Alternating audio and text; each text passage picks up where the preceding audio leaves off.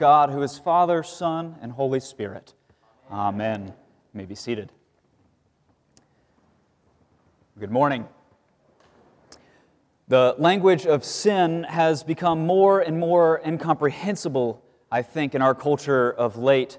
If you were to go out on the street and use the language of sin, or if you were to use it, say, in your workplace, chances are most people would not understand quite what you mean.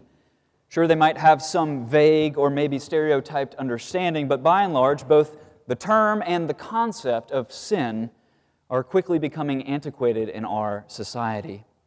And yet, there is still at least one image of sin that still very much resonate, resonates with our world today, and that is the notion of sin as dirtiness. If you were to talk to someone about a dirty joke or a dirty film, people know what you mean. We all know what it's like to feel dirty or unclean.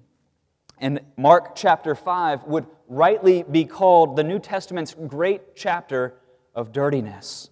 Last week, Jeff preached on the first half of Mark 5 and the demon possessed man. And Mark tells us that these demons were dirty demons, they were unclean demons. And in our passage this morning uh, from Mark chapter 5, we encounter two more unclean characters the bleeding woman and the dying daughter, who are both dirty in their own ways. So, this morning, as we look at these two stories, I encourage you to follow along in your bulletin. I want us to see what Jesus does with these two unclean people. So, let's look at these each in turn. First, the bleeding woman. Before we dive into the specifics of the narrative, it should be noted just how masterful of a storyteller Mark is. These two stories are really just a story within a story, and Mark rightly sees them as linked. There are several different themes or phrases that are repeated, and that is no accident. So, this first story begins with Jesus returning from the other side of the Sea of Galilee and we are told that his popularity has only continued to grow. And out of the crowd that's gathered around is Jairus, a, a, ruler of the synagogue, and he throws himself at the feet of Jesus and begs him to come and heal his daughter, who's at the point of death.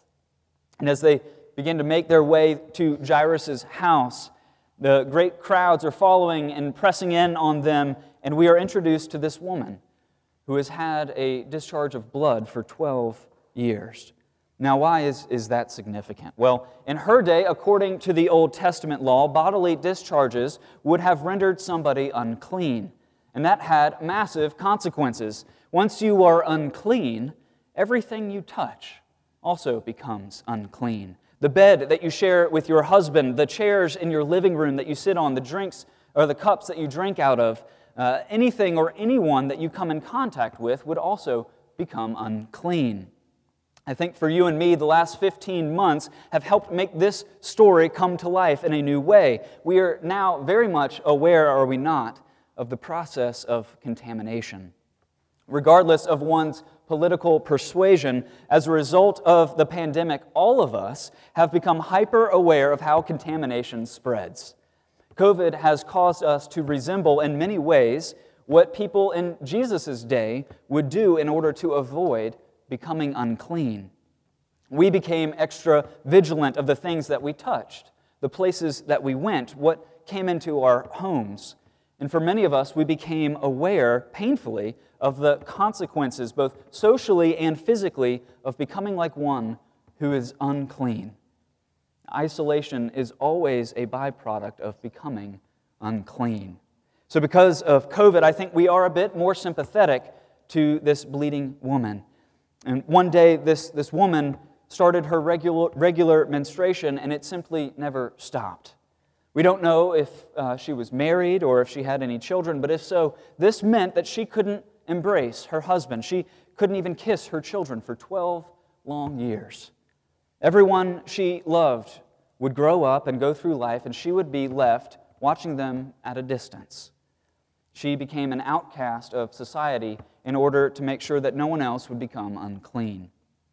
And as difficult as it's been for us these last 15 months of a pandemic, our uh, experiences would likely just be minor inconveniences, I think, compared to the 12 long, agonizing years that this woman has gone through. It's an interesting feature of this story that 12 years shows up again later in the narrative. And in a way, it's a bit un- unnecessary. The fact that this woman was unclean for 12 years, well, that is pretty significant. But knowing that Jairus' daughter is 12 years old, well, that seems oddly specific and really doesn't add much to the story. So, why does Mark choose to include that little detail? Well, as those who are more advanced in years know, 12 years can fly by as you get older.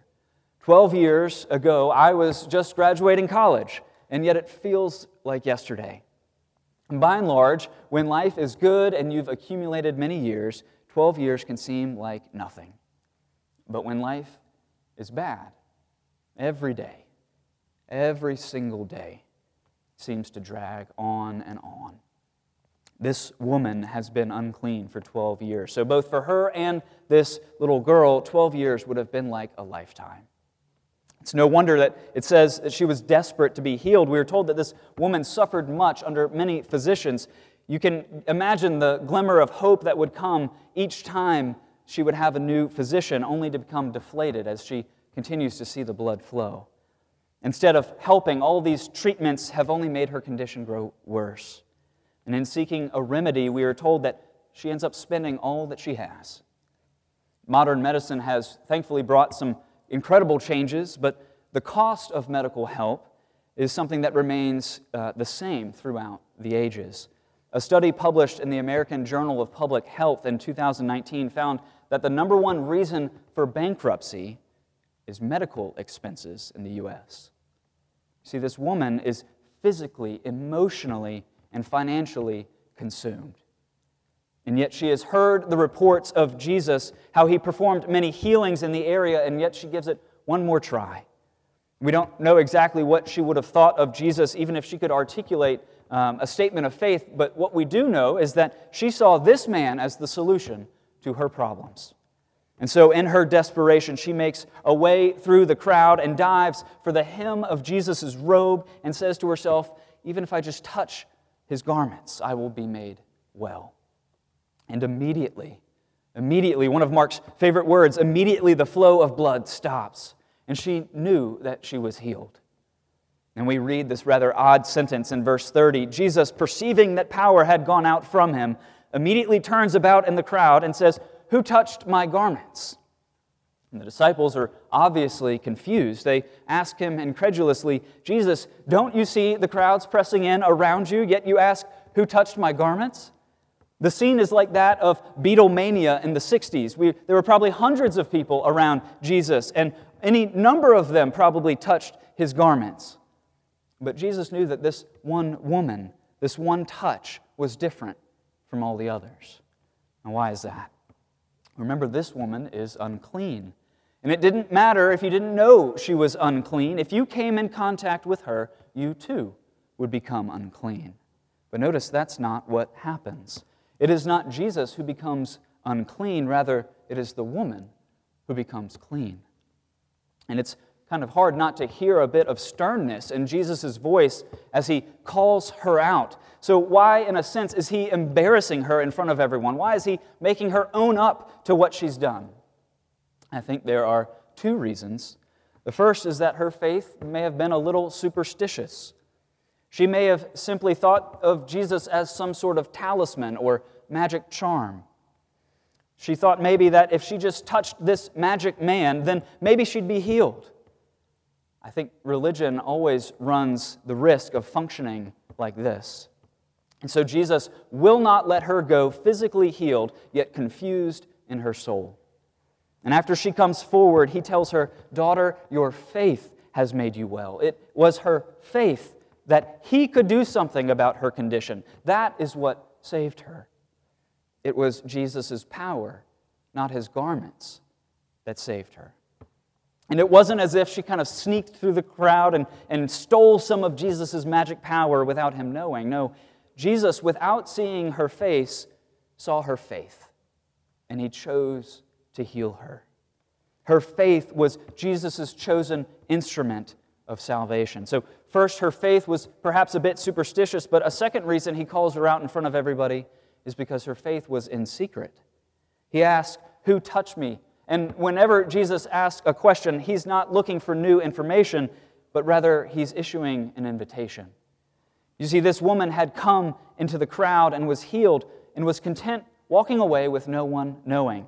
And after all, she's just broken several Old Testament laws in the process. But Jesus asked this seemingly superfluous question in order to encourage her to testify to her faith, to tell the truth. You see, faith must be professed. And as this woman tells what happened, Jesus would publicly testify to her restoration. And all would know that she had been made well, not just physically. Did you notice that we never get this woman's name in the story? We get Jairus' name because everyone would have known who Jairus was. But this woman, she's a nobody. And even if Mark had given her name, nobody would have known who she was. And Jesus calls out to this woman, an outcast with no name, in order for all to know that now she is a daughter of God. He has adopted her into his spiritual family. Such is the grace of God. But before we move on to the dying daughter, what's the lesson of this bleeding woman for us this morning? You see, just as Jeff encouraged us last week to see in the demoniac, to see ourselves in this character of the demoniac, likewise, we're not all that different from this bleeding woman. While the ceremonial laws of the Old Testament uh, don't make us unclean any longer, you and I still do a number of things throughout the day that repeatedly make us feel unclean, and our souls are stained. We know what it's like to feel dirty. And I think the enemy's most powerful weapon is to come close and to whisper in our ear, You have made yourself dirty. And if you reach out and touch God by faith, you will make him dirty too. You must not do so because you are unworthy to reach out to him. Well, the lesson this morning of the bleeding woman is that when the dirty reach out to Christ by faith, it is not God who is made dirty, it is they who are made clean. Jesus shows no disgust towards the unclean. He welcomes them, He restores them, and He adopts them into His family. And there's much more that could be said about this woman, but let's move on now to the story of the dying daughter. Over the course of this exchange between Jesus and the woman, Jairus' little girl has died. Messengers from Jairus' home uh, bring the news saying she's dead. Why trouble the teacher any longer? But overhearing what they said, or as some translations render it, but ignoring what they said, Jesus proceeds onto Jairus' house, telling Jairus not to fear, but only to believe. And upon arrival, they hear this great commotion. Death was more than just a, it was more than what it is today. It was a communal experience. And first century Judaism required professional mourners to assist the family in their grief. And yet again, Jesus asks what seems like a ridiculous question Why are you making such a commotion and weeping? The child's not dead, but sleeping. And I think at times like this, it can be easy for us to do what C.S. Lewis calls chronological snobbery and think less of first century people. But first century people aren't stupid. These mourners, it was their job to know when someone was dead. They knew that she had no pulse. They could feel her body being cold and lifeless. And so Jairus' daughter is, in fact, dead. But why does Jesus speak in this way? Well, he's not denying her death, rather, he's pointing towards the miracle he's about to perform. He's encouraging those present that this is not the end of this little girl. So he takes his three disciples and the girl's parents, and they enter the room where the little girl lay. And taking her by the hand. Do you see how this connects with the previous episode? This girl is a corpse. And as we heard in our reading from Numbers 19, a corpse was unclean. Anything that a corpse touches becomes unclean. As appalling as it may sound, if I went to a friend's house and sat on his couch and then he said, Oh, well, somebody died on this couch earlier that day, I, I wouldn't just be a little grossed out, but under the Mosaic law, I would be unclean. And it wouldn't matter that I didn't know that somebody had died there. Simply the fact that I've touched something that touched a corpse would make me unclean. In the first story, it was the bleeding woman who took the initiative to touch Jesus. But here, to remove all doubt about his willingness to become vulnerable to uncleanness, Jesus, of his own volition, does what would have been unthinkable. He comes in close and takes this little girl's lifeless body by the hand. And taking her by the hand, he said to her, Talitha Cumi, which means, Little girl, I say to you, arise. And everyone would have expected Jesus to become unclean, but it was not the filth of the corpse that comes into Christ. Rather, it was his cleanness that brings this unclean girl to life. So, what's the lesson in this story for us? I, I would think it's safe to say that we are a death averse society. Thanks to modern technology, we can hide death pretty well. Whereas most every other culture in the history of civilization, they witnessed first de- uh, death firsthand, we have pushed it to the periphery of our world. And as counterintuitive as it may seem, it's actually a good and wise thing to reflect often on death.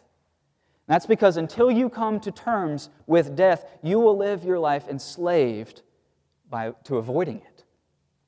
If you've ever looked at a corpse, I would imagine some of you have, you know how unsettling and, and yet powerful that experience can be. A corpse is a tangible sign of the loss of a relationship. It's a sign that you will never be able to talk with that person again, that they will never be able to laugh with you or, or squeeze your hand ever again. And looking at a corpse is strangely powerful, and yet it becomes even more terrifying when you realize that when you're looking at a corpse, in some way, it's like looking into a mirror. Sooner or later, you will be the one in the casket. There will come a day when you wake up for the last time, and it will be the last day of your life. And in the hours following, you yourself will become subject to the final and ultimate uncleanness. Death will seize you, and the question at that moment will be Is there something powerful enough, more powerful than death? to seize death by the throat and to break its power. The lesson of the dying daughter this morning is that the great uncleanness of death is no match for Jesus Christ. He reaches out to touch this dead girl, and death's power on her is broken.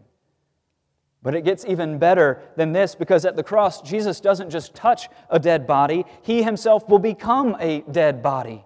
He will become subject to the great uncleanness himself, and yet death will not be able to keep its hold on him. Jesus defeats the great uncleanness at his resurrection. You see, both of these stories are just a dim foretaste of what Jesus will do for all who are united to him by faith. His death is rendered their death. His resurrection is the promise of their own future resurrection. Such is the power and the love of Jesus Christ.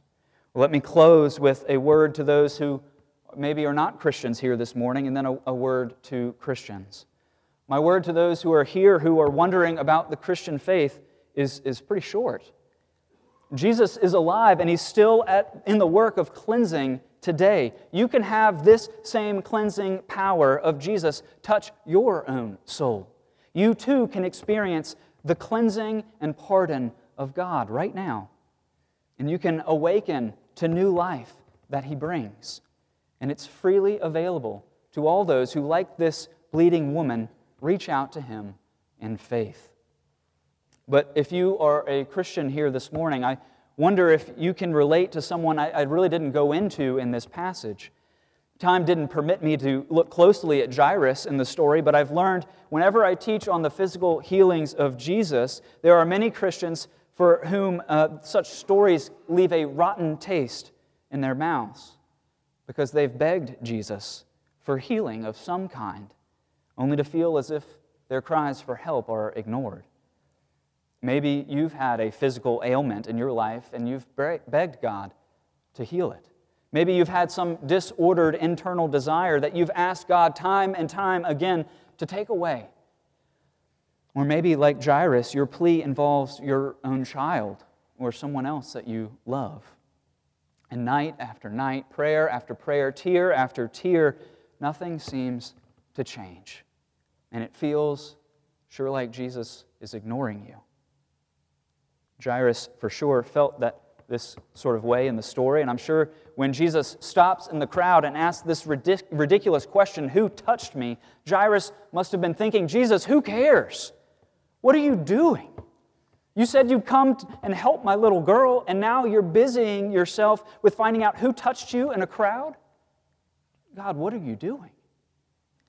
We would forgive Jairus if, as soon as he gets word that his daughter is dead, if he thought, Jesus, how, how cruel. How utterly cruel. The one who had the power to actually do something about his problem has chosen to do something else. My friends, there are times in life when God allows your worst fears to come true. Sometimes our little girl dies. I wonder this morning if you can relate to Jairus. If not now, then at some point in the Christian life you will. Uh, and we will all be left wondering, like Jairus, if Jesus is simply ignoring us. If you are in that place this morning, hear Jesus' words to Jairus Do not fear, only believe. And you might say, well, easier said than done. And you'd be right.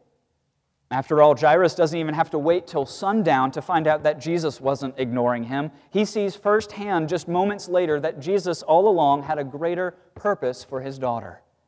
But for some of you, Jesus will ask you to go your entire life, trusting that he is, in fact, for you, despite some significant evidence to the contrary.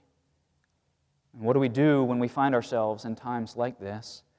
My friends, the only thing that I know that can help is to reflect on Jesus Christ. While you may not understand why you are suffering, you can know whatever the reason, it isn't because He's ignoring you or that He doesn't care for you. Now, why is that? Because Jesus doesn't ask you to go through anything that He Himself hasn't already gone through Himself. Whatever the reason for our suffering, God found it reason enough to submit himself to a life of humiliation and experience cosmic suffering on the cross. Jesus himself knows, my friends, what it is like to feel ignored and forsaken. And the cross is proof of that. While, while God doesn't promise to end your suffering in this life, you can be assured that He does see you and that He does sympathize with you. He promises to be with you in your suffering and that it will be worth it to stick it out till the end. Know this for certain this morning. If you have cried out to Jesus for help and you feel as if he's ignoring you, know that Jesus will heal all of his people, physically and spiritually, either in this life or in the next. On the last day, he will wipe away every tear and right every wrong, and death will be swallowed up in victory. Beloved, what a powerful and loving Savior we have. Do not fear, only believe. Let us pray. Father, we praise you for your grace and mercy towards us in your Son, Jesus. We thank you that while we were dead in our sins, you gave us your Son to the end that all who believe in him would not perish but have everlasting life. Jesus, we ask you to help us in our unbelief, that we might persevere and stand spotless with you on that great last day. Amen.